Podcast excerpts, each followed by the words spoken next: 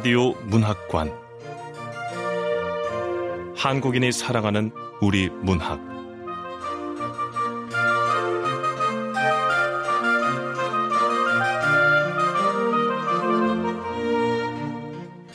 안녕하세요. 아나운서 태희경입니다. KBS 라디오 문학관 오늘 함께 하실 작품은 임현 작가의 고두입니다. 2017 젊은 작가상 대상 수상작인데요.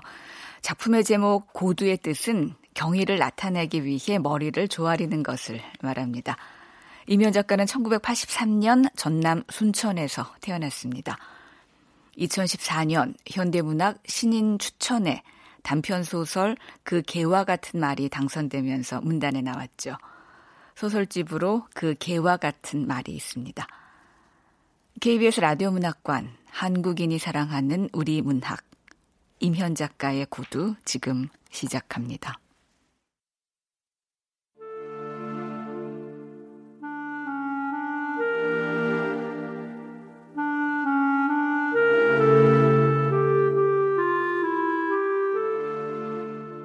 고두 임현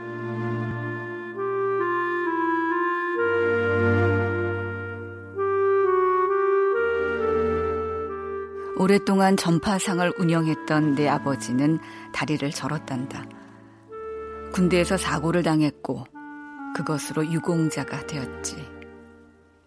이후로는 생계에 필요한 기술을 배워 종일 앉아서 일했는데 장애인에게 제공되는 혜택을 꼬박꼬박 챙기는 사람이었다. 언젠가는 아버지와 단둘이 기차를 탄 적이 있는데 아마 입석이었을 것이다. 그랬으므로 빈자리를 찾아 여러 번 옮겨 앉아야 했지. 그때 나는 아버지의 당당한 태도가 부끄러웠는데 눈치 보지 않고 비켜달라고 할 때까지 버티는 떳떳함이 싫었단다. 지갑을 뒤져 무언가를 급하게 내밀더구나. 왜 하필 국가 유공자증이었을까? 무얼 기대한 걸까? 어쩌면 그걸 당연하게 여기며 살아왔을지도 모른다. 그런 사람으로 나는 살고 싶지 않았단다. 부끄러움이라고는 전혀 없는 사람이 되고 싶지 않았지.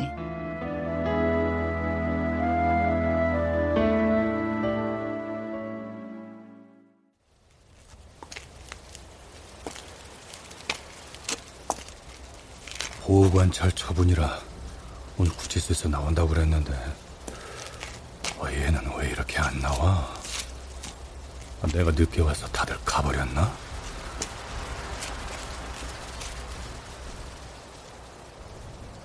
예정일에 맞춰 나는 너를 기다렸다. 높은 벽으로 둘러싸여 있어서 구치소의 내부는 들여다볼 수 없었다.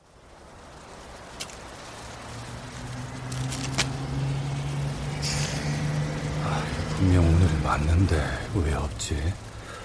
길이 하나라 마주쳤을 텐데. 아이 그나저나 저 사내 아이는 왜 집에 가지 않고 남아 있는 거야?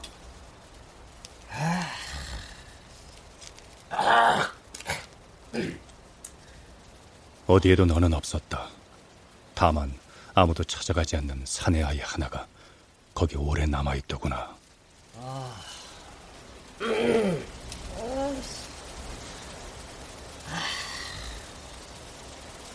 반성할 줄 모르는 눈매와 겉멋만 잔뜩 든 애송이. 어쩐지 용기가 생기더구나. 그래도 될 것 같았다.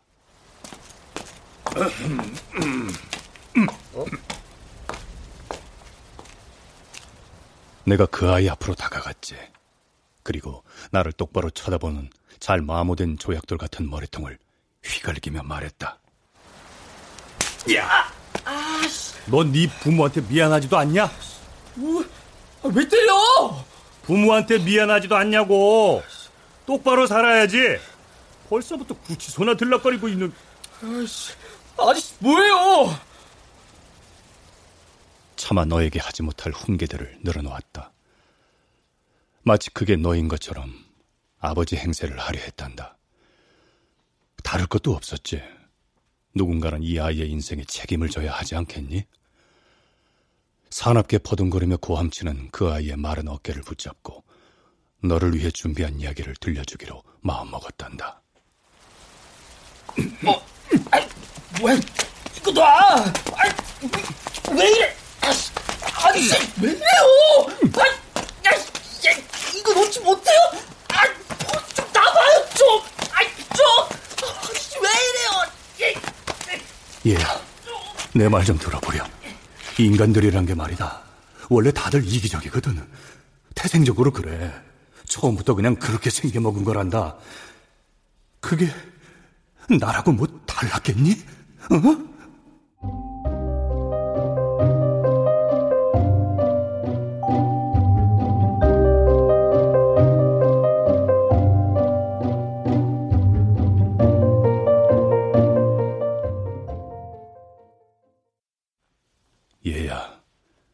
15년 가까운 교직 생활 동안 내가 매해 첫 시간 학생들에게 강조하는 게 있단다. 차렷! 선생님께 대하여 경례! 안녕하십니까. 반갑다. 윤리 선생이다.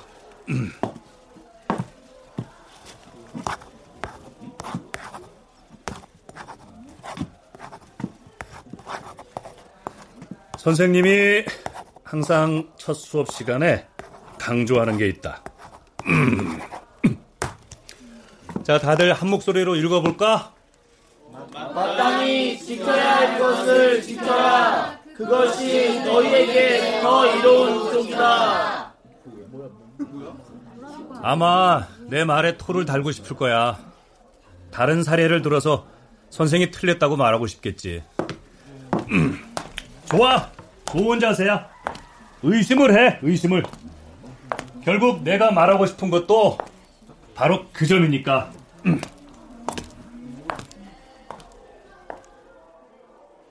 인간은 본래 이기적이고 그렇기 때문에 노력해야 한단다.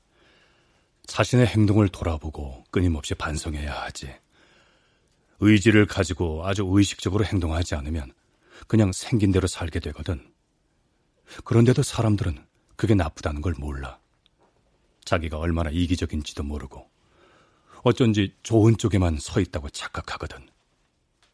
나라는 인간도 마찬가지다. 한 번은 새벽 무렵에 학부모에게서 전화를 받은 적이 있었다. 선생님, 우리 상우가 사고를 당했어요. 네, 상우라면 전교 학생회장 상우? 상우 어머님이세요? 네, 선생님. 상우가 우리 상우가 많이 다쳤어요. 어쩌면 좋아요. 어, 심각하대요. 상우 어머니, 상우가 심각하다니요? 의사 선생님이 그랬어요. 심각하다고. 어쩌면 좋아요. 의식도 없고. 울먹이는 목소리를 위로하면서도 어느 순간에 이르자 이번 중간고사가 걱정되기 시작하더구나. 우리 반에서 성적이 제일 잘 나오는 학생이었거든. 반평균이 아까웠다. 뭐라고 했니? 역겹다고 그랬니? 얘야, 넌 여전히 이해하지 못하는 것 같구나. 인간이란 본래부터 다들 이기적인 거거든. 너에게 그걸 알려주고 싶었단다.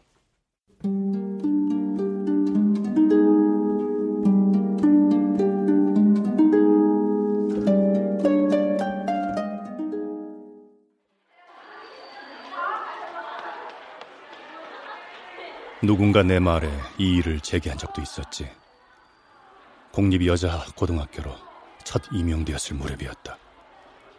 유복한 가정에서 자라 아무것도 모르는 여학생이었지. 전 매달 부모님과 함께 장애인 복지재단에서 봉사를 하고 있고요. 해마다 일정한 금액에 기부를 하고 있습니다. 그리고 지난주에는 지하철에서 구걸하는 노인에게 가지고 있는 용돈을 모두 털어서 줬습니다. 이지연, 세상에 온전한 자성 같은 건 없어. 만약 너네 집이 먹고 사는 걸 걱정해야 될 만큼 가난하다면 너도 그 노인을 돕지는 못했을 거야. 이지연 발표 잘했어. 앉아도 좋아.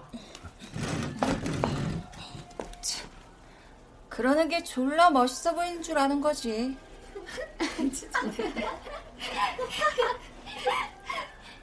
나를 대신해 그렇게 말한 것은 줄곧 무료한 표정을 짓고 있던 그 학생의 짝이었다. 누군가 웃었고 여럿이 따라 웃기 시작했다. 저기 학생, 지은이가 멋있어 보이려고 한 게 아니라 굳이 비유하자면 자기 만족 아닐까? 자기 만족? 뭐야? 자위 같은 거야? 뭐라고? 학생, 수업 마치고 교무실로 와요.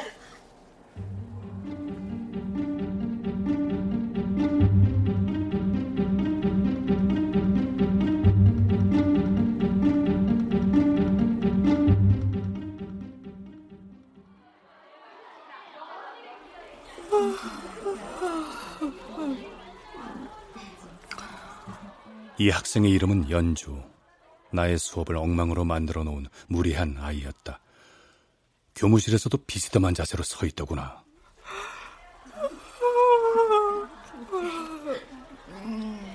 뭐야, 이 학생?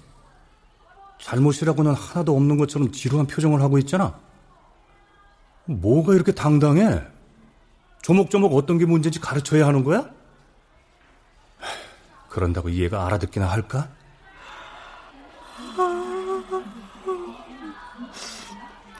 뭐야? 지금 날 만만하게 보는 거야? 가 부임한 젊은 교사가 되도 않는 선생질 한다고 우습게 보는 거야, 뭐야?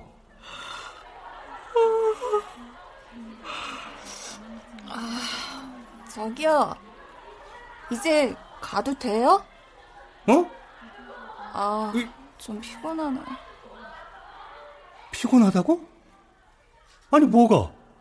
뭐가 피곤하다는 거야? 다른 날에 비해서 피곤하다는 거야? 아니면 내가 피곤하다는 거야?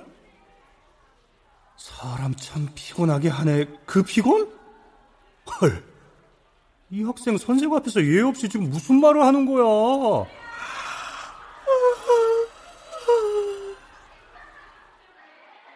기분이 나빴다. 뭐가 됐든 내 앞에서 할 소리는 아니었으니까. 나는 예의가 없는 인간들을 아주 싫어한단다. 내키는 대로 행동하고 언제 어디서든 자기 합리화와 변명을 일삼지. 저기요. 저기요? 어디서 식당 종업원에게 나서는 호칭으로 날 부르는 거냐고 지적질을 한다면 지금 식당 종업원을 비하하는 거냐고 오히려 반격할까? 어, 그래, 바쁜데 미안하구나.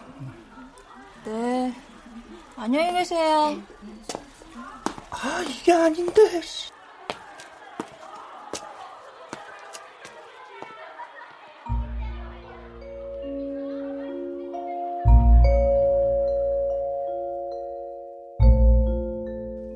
과연 내가 미안해한 것은 무엇일까?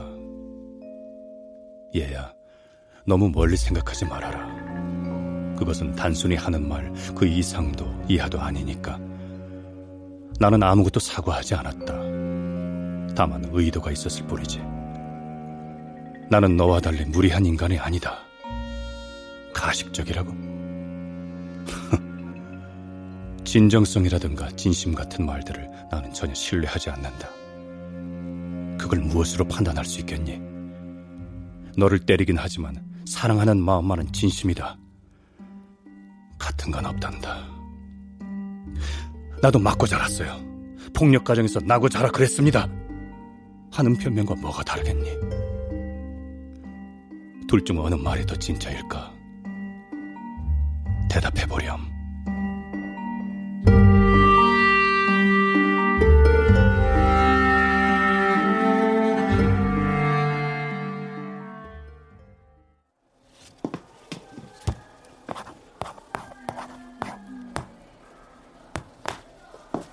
자, 이번 시간에는 자기 행동을 스스로 흡족하게 여겼던 적이 언제, 어떤 경우에 있었는지 각자 사례를 적어보세요.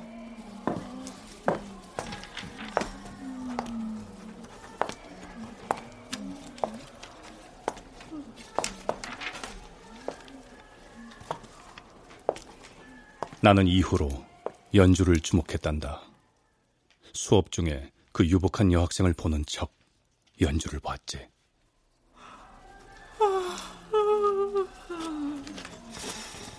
아, 엎드린 등을, 피로에 빠진 시선을, 무엇 하나 애쓰지 않는 지루함 같은 것을 보았다. 물론 그 일이 아니었더라도 연주는 눈에 띌 만한 학생이었다. 큰 키에 또래보다 성숙한 체형. 남자 선생들끼리 모여 하는 농담을 여러 번 듣기도 했었다.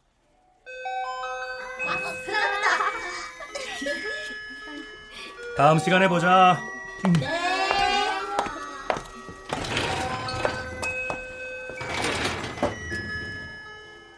대부분은 부도덕한 말이었고 학생을 대상으로 해서는 안 될 소리였단다.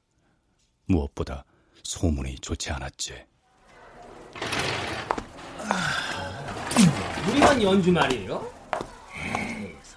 설마 여고생이 술집에 오, 한 선생님. 어, 연주라면 얘기가 달라지죠, 왜? 그 모텔에서 봤다는 선생도 있잖아요. 하긴 연주가 워낙 성숙하긴 해 결석 찾은 것도 술집에 나가서 그런 건가? 아, 나 오늘 오전에 한 선생님 반 수업 들어갔는데 연주한테서 그 술 냄새가 나더라니까요. 응, 술 냄새. 소문들은 대개가 그런 식이었다. 떠도는 의혹뿐이었고 아무런 악의도 없이 그냥 되는 대로 내뱉는 말들이었다. 한 번은 그 반의 수업 준비가 전혀 돼 있지 않은 적이 있었다. 수업 좀 올렸습니다. 다들 자리에 앉으세요. 뭐야 이거 칠판도 안 닫혀 있고. 주번, 주번 누구죠? 주번. 연주야, 김연주 일어나. 주번이 김현주 학생인가요? 주번이 칠판 정리하는 거 아니에요?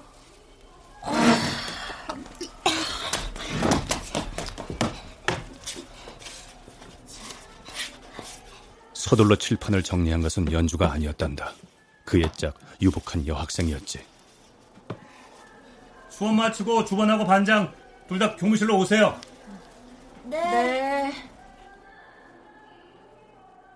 나는 교무실로 둘을 불러 예의 지켜야 할 것들에 대해 설교했단다.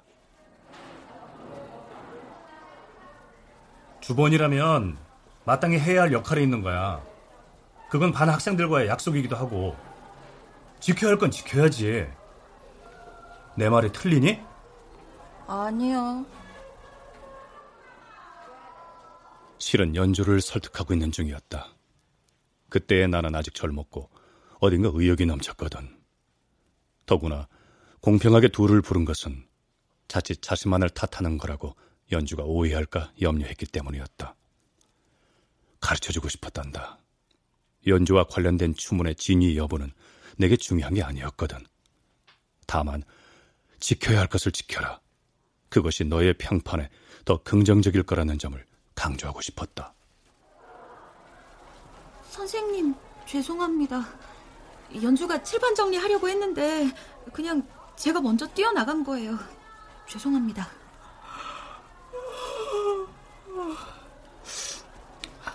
저기요. 이제 가도 돼요? 지켜야 할 것을 지키라고 한 건 김현주 너한테 한 얘기라고. 그래. 모르는 사람은 언제나 몰라.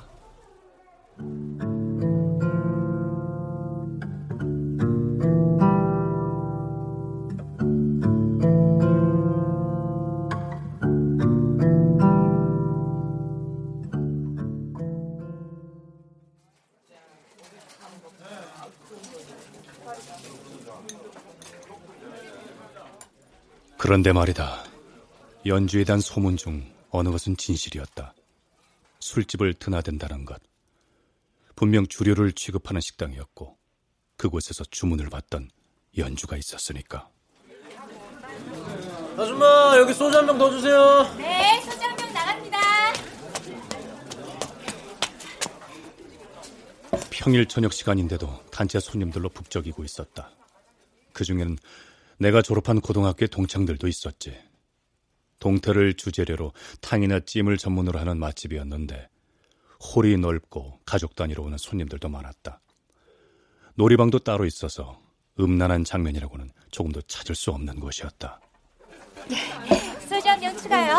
어, 아줌마가 아니라 아가씨네? 어, 어, 어. 나를 알아본 연주가 당황해 했단다. 얼큰한 국물을 떠먹으면서도 나는 줄곧 연주 쪽을 흘끔거렸다. 저기요, 아가씨!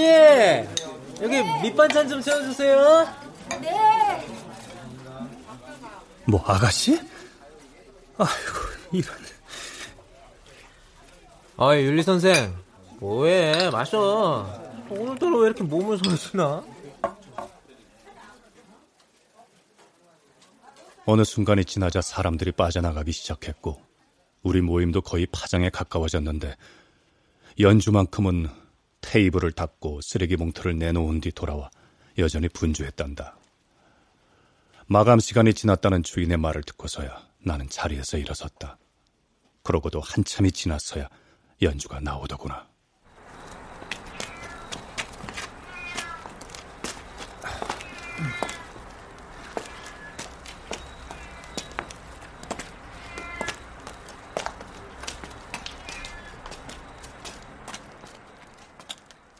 우리는 꽤 오래 아무 말 없이 걸었단다. 분명 선생으로서 내가 해야 할 것이 있었을 텐데 뭘 해야 될지 몰랐다. 대신 연주를 바래다 주는 길에 내가 주목했던 것들이란 고작 골목이 좁다는 것과 길고양이가 많다는 것.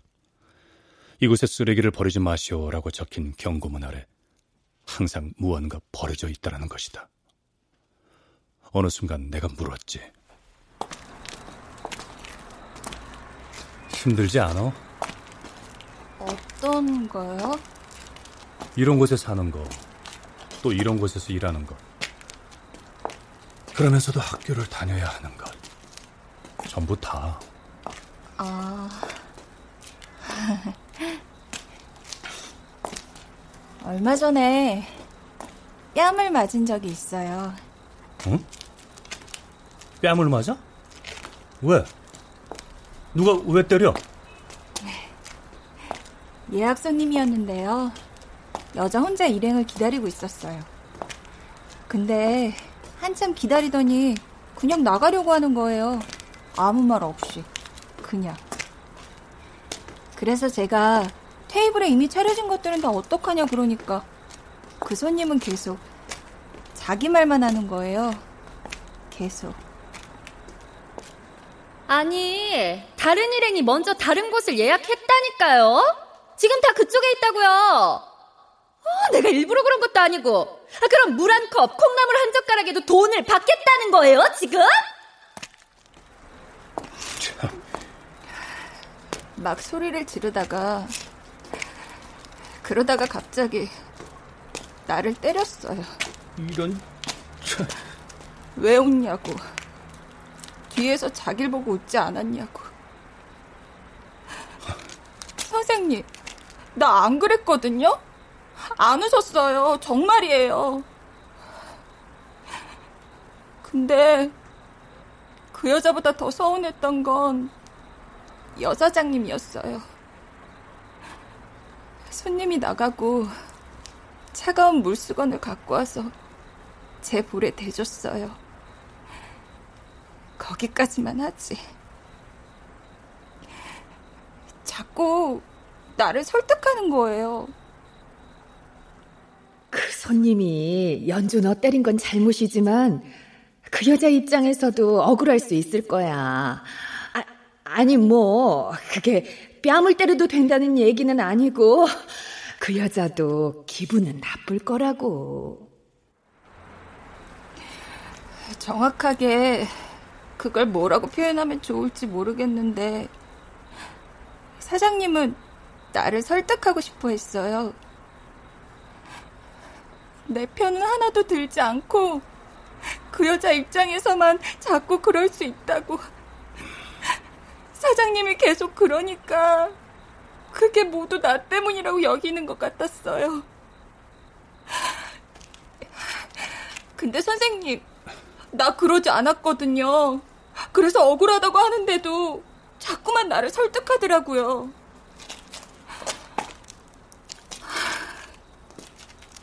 그게 어찌나 서럽던지. 아빠 돌아가시고 엄마 가출한 뒤에 부모님처럼 의지했던 분들이거든요. 유일하게 믿었던 식당 사장님마저 내 편을 안 들어주니까.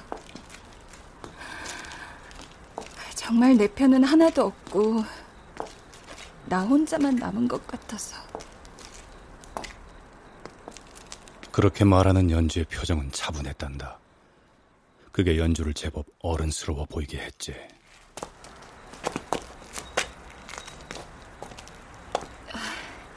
저, 선생님, 다 왔어요. 안녕히 가세요.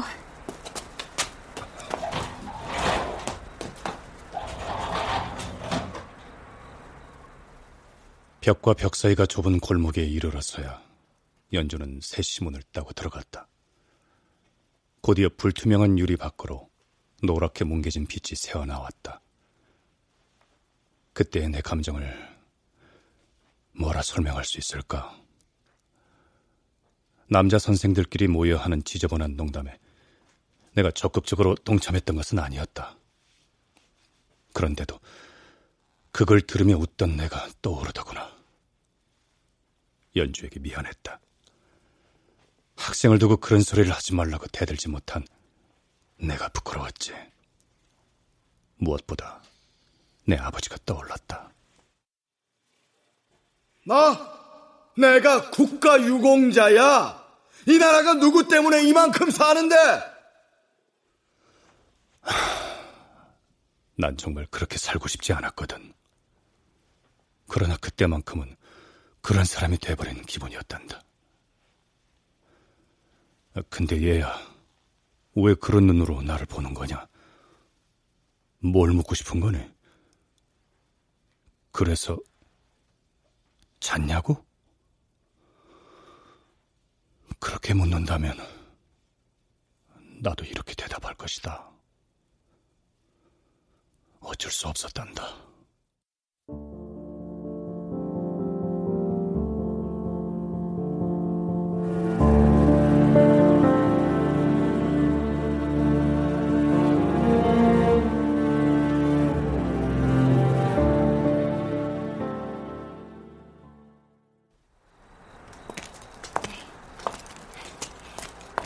대한 이상한 소문이요?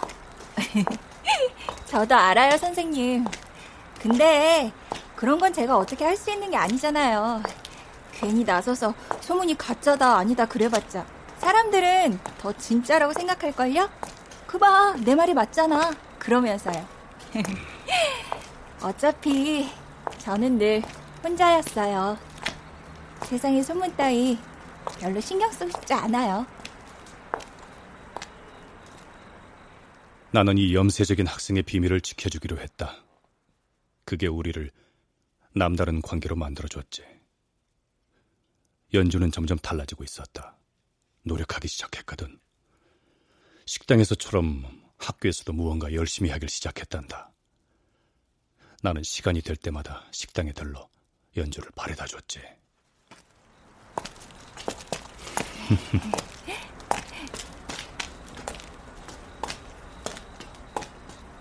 혼자가 아니라 둘이 함께 걷는 법을 알려주고 싶었다.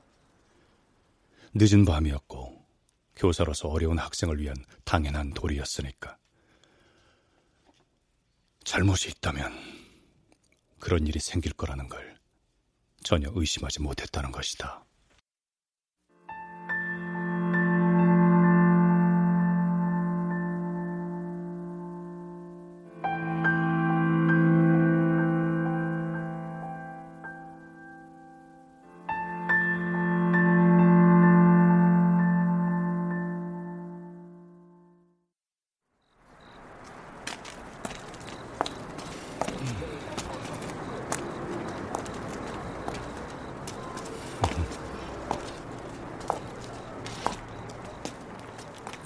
평소와 다름없는 날이라고만 생각했단다.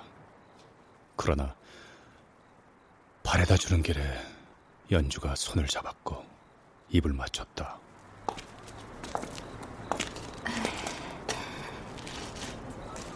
선생님. 어, 어, 어, 야, 야, 김현주, 너 이게 무슨 짓이야? 어, 선생님.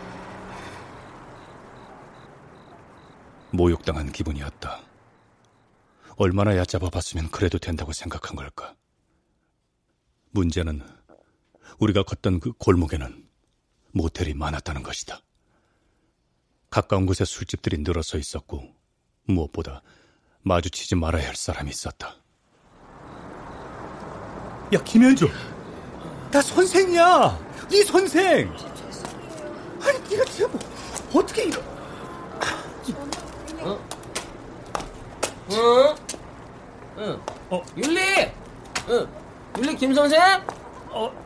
아, 율리 김 선생 맞네. 여기서 뭐해요? 어. 아니, 우리 반 학생이랑 여기서 뭐 하는 겁니까? 야, 김현주. 너 여기 왜 있냐? 어, 저, 저기, 그, 그, 그게. 아, 저, 하, 학생, 어, 지도 중입니다. 예, 예, 예. 학생 지도 중이었습니다. 다급하게 내가 변명했다. 그 짧은 순간 어떻게 그런 순발력이 생긴 건지 모르겠구나. 그러고는 곧바로 연주 쪽을 돌아봤지. 두려웠거든. 연주의 담임에게 이 상황을 어떻게 설명해야 좋을까? 선생이 학생과 그것도 윤리가 소문의 대상인 내가 될 수 있다고 생각하니 암담했던다. 학생 지도 중이었다고요? 야 김현주 예? 맞아? 어... 연주가 아니라고 하면 어쩌지? 우린 손도 잡고 입도 맞췄고. 아, 그래, 뭐 거기까지는 사실이니까. 아, 그것도 내가 한 건 아니잖아. 난 그러고 싶지 않았는데 이 학생이 갑자기 달려들었다고 하지 뭐. 아, 근데 연주가 뭔가를 덧붙인다면 억지로 끌려왔어요 한마디만 한다면 누구 말을 믿을까? 다들 연주 말을 믿을 거야. 야, 김현주, 말이 없어. 이봐라, 응?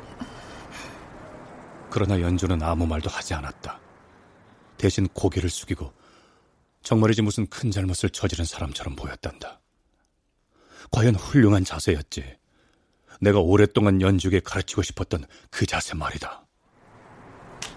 야, 김현주! 뭐라고 말 좀 해봐, 어? 자식이 학생이 여관에 들락거리면 돼! 아!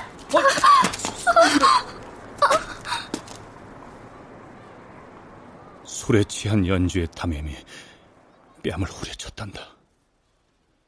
아무것도 모르면서 그 자세만을 보고 잘못이 있을 거라고 믿어버렸던 것이지.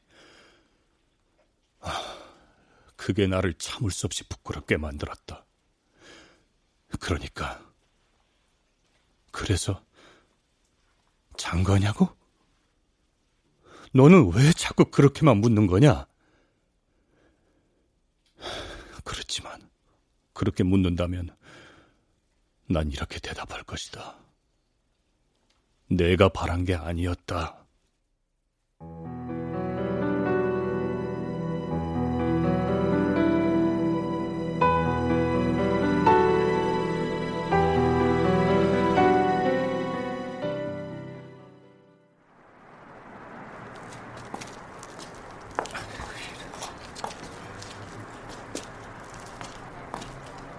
때리는 담임을 말리고 택시를 태워보내며 뒷자리를 부탁받았다.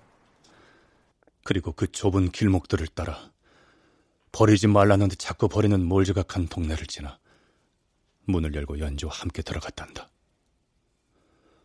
그러고는 무릎을 꿇었지. 그 어린애 앞에서 고개를 숙이고 용서를 구했던 것이다.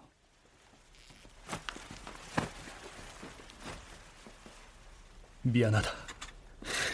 미안해. 괜찮아요. 선생님.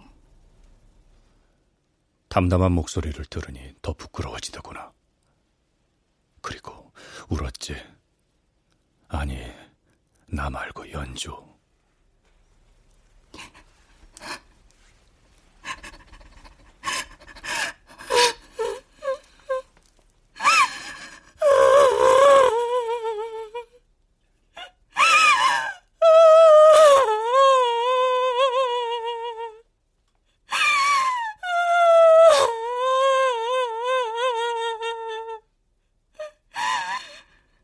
연주가 몹시 서럽게 울었어. 정말 혼자가 된 것 같았을 거야. 그러니까 다시 내 손을 잡고 입을 맞추고 그걸 감히 내가 어떻게 거부할 수 있었겠니?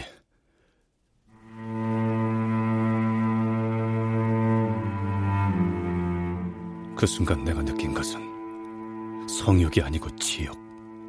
욕정이 아니라 수치심과 모멸감이었다. 그때 그냥 더 단호하게 내쳤어야 했을까? 선생님, 저한테는 아무도 없어요. 저 혼자예요. 그런 고백을 하던 연주에게 정말 혼자가 돼버리라곤 또 냉정하게 말했어야 했니? 그것은 온전히 연주를 위한 선택이었고 죄를 지은 자의 책임감 같은 것이었단다.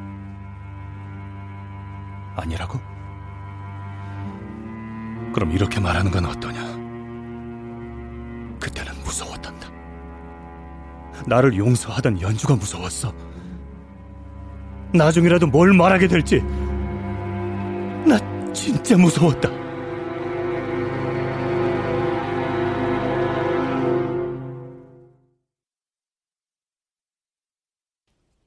다음 날 연주는 학교에 나타나지 않았다. 한 주가 지나고 한 달이 되도록 모습을 보이지 않았다. 그렇다고 직접 찾아가 볼 엄두는 전혀 나지 않더구나. 한동안 보이지 않던 연주가 다시 나타난 것은 방학이 다가올 무렵이었다. 이미 결석일수가 꽤 누적된 상태였고 퇴학이 처리된 후였다.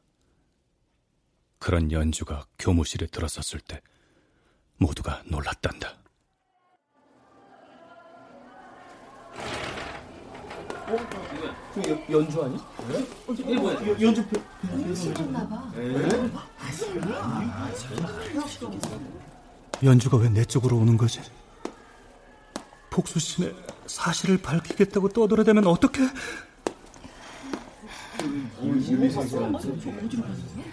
선생님한테 죄송해서 더 빨리 오고 싶었는데 선생님한테 부담을 준 것 같아요. 어? 그, 그게 무슨... 사랑했어요. 어? 사랑 했어요. 윤리 선생. 저렇게 안 맞는데 저거. 젊은 사람이 당황스러웠지. 수군거리는 목소리도 들리더구나. 그래. 그래서 뭐? 나보고 뭐 어쩌라고? 죄송합니다. 선생님을 사랑하는 건 아무래도 잘못이니까. 고개를 숙이는 연주가 무서웠단다. 무릎을 꿇으니까 더 무서웠다. 그 완벽한 사과의 자세가 무엇을 뜻하는 거겠니? 그게 더 우월해지는 거라고 누가 가르쳤는데. 무엇보다 연주의 푸른 배가 무서웠다. 진실을 밝히고 싶었다.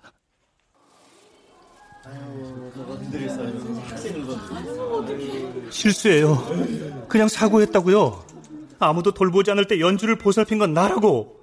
외롭다고 해서 그 밤길을 바래다 준 건 나라고요. 근데 당신들 뭐 했는데? 뒤에서 물란한 소리만 해대고 더러워. 진짜 더 더러워. 그런 놈들은 왜 나를 더 더럽게 봅니까? 더러운 사람들.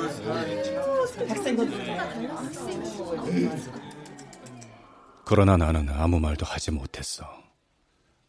그 상황에서 뭘 더 말할 수 있었겠냐. 결국 나는 그 학교를 떠나야 했다. 징계를 받은 것은 아니었단다. 아무런 증거가 없었지. 다만 연주가 떠나간 학교에는 이상한 시선만 남았단다. 어디선가 내 눈치를 보기 시작했고 정답게 도란거리다가 일순간 멈춰버렸지. 난 그게 무엇인지 단박에 알겠다구나. 혼자가 된 기분이었다. 떠나던 날 유복했던 그 여학생만이 날 배웅해 주었다. 고마웠지. 악수를 하고 싶었다. 그 애가 그러더구나. 손치워 이 나쁜 놈아! 아, 아, 죄송해요. 부모님께서 위급할 때 그러라고 그래도 된다고. 그런데 제발 손 좀 치워주세요.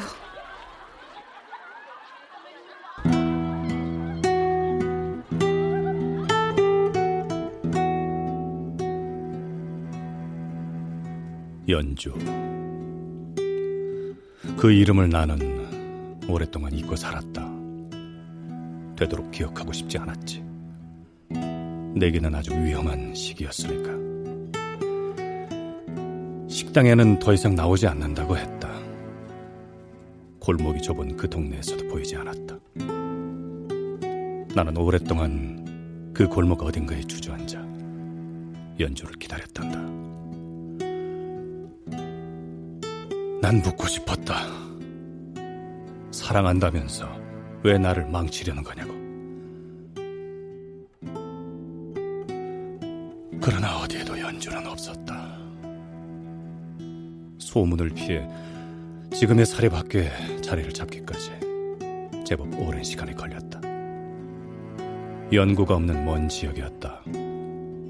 그런데도 나는 언제 어디서 연주가 다시 나타나 사고할지 모른다는 불안감에 시달렸단다. 그러나 언제부턴가 노래를 흥얼거리는 내가 있더구나. 아주 잊은 것은 아니었지. 언젠가 나를 짝사랑한 여학생도 있었다고 아내에게 농담한 적이 있으니까. 믿지 않더구나. 진짜 농담으로 여기는 그 가벼움이 나는 좋았다.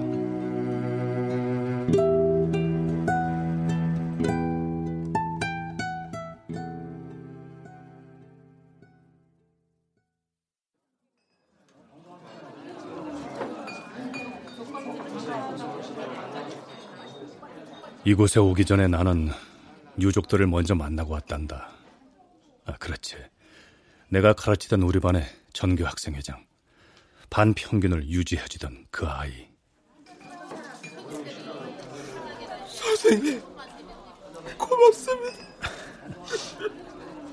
우리 애 살리겠다고 끝까지 간호해 주신 선생님은 아마 대한민국에 선생님밖에 없을 거예요. 정말 고맙습니다, 선생님. 상어머니, 상어아버지. 아, 저는 아직도 믿기지가 않습니다. 저, 저, 저요, 저, 저. 우리 애 죽여놓고 여길 어디라고!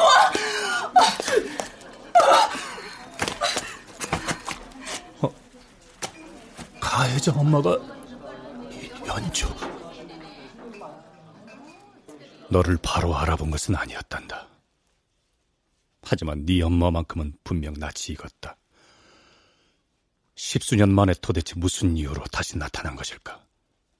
지금에 와서 뭘 더 바랄 게 있다고. 그러나 그 여자는 내가 자신을 지켜보고 있는 걸 모르고 있다구나. 아니, 나라는 존재는 벌써 까마득히 잊어버렸는지도 모르지. 한눈에도 무거워 보이는 외투를 목까지 채워 둔해 보였다. 그리고 나를 대신해 상대한 것은 아이의 부모들이었다. 여기를 어떻게 와? 우리의 살려내, 살려내라고! 죄송합니다. 하지만 그건 사고였어요. 사고라고? 우리 애를 이 직경으로 만들어놓고 어디서, 어디서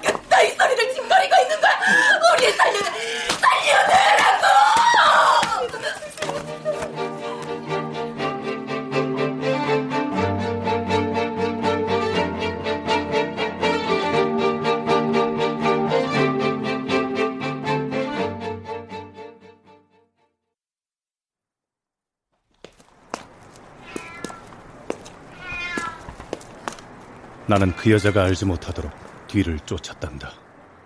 골목이 겹겹이 쌓인 거리를 지나 길고양이들이 함부로 튀어나오는 그곳에는 오래전 연주가 살던 그런 집들이 모여 있었다.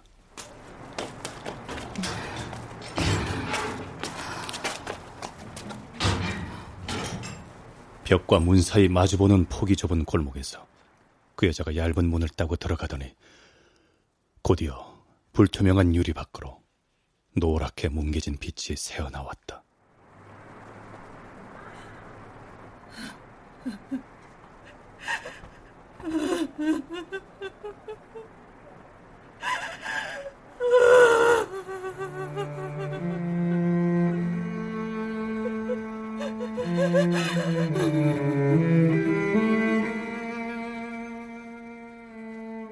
벽 너머에서 울음소리가 번지더구나. 그런 것조차 가리지 못할 만큼 얇은 집에서 네가 자라왔던 거겠지. 그래서 그게 진짜 연주였느냐고? 연주가 아닐 수도 있었지. 그런데도 넌 어딘가 책임지울 만한 것을 찾는 거 아니니? 그러라고 내가 여기 왔단다. 너에게 사과하기 위해서. 나도 용서받고 싶어서.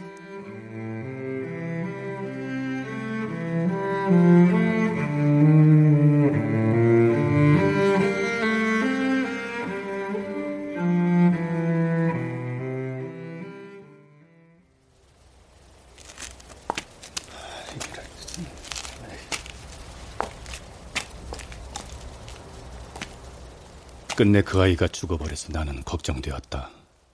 그것으로 네가 그 아이의 부모들에게 용서받을 수 있는 가능성은 모조리 사라져버린 셈이니까.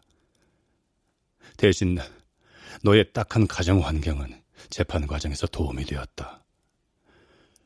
그리고 네 엄마 말대로 그 일이 사고했다는 주장이 받아들여져서야 너와 네 친구들이 보호관찰 처분을 당하는 것으로 일단락되었지.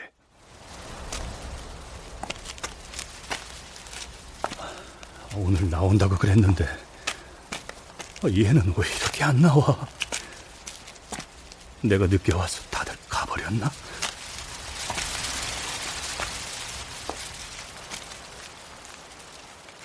예정일에 맞춰 나는 너를 기다렸다. 얘야, 내 말 좀 들어보렴. 인간들이란 게 말이다. 원래 다들 이기적이거든. 태생적으로 그래. 처음부터 그냥 그렇게 생겨먹은 거란다. 그게 나라고 못 달랐겠니?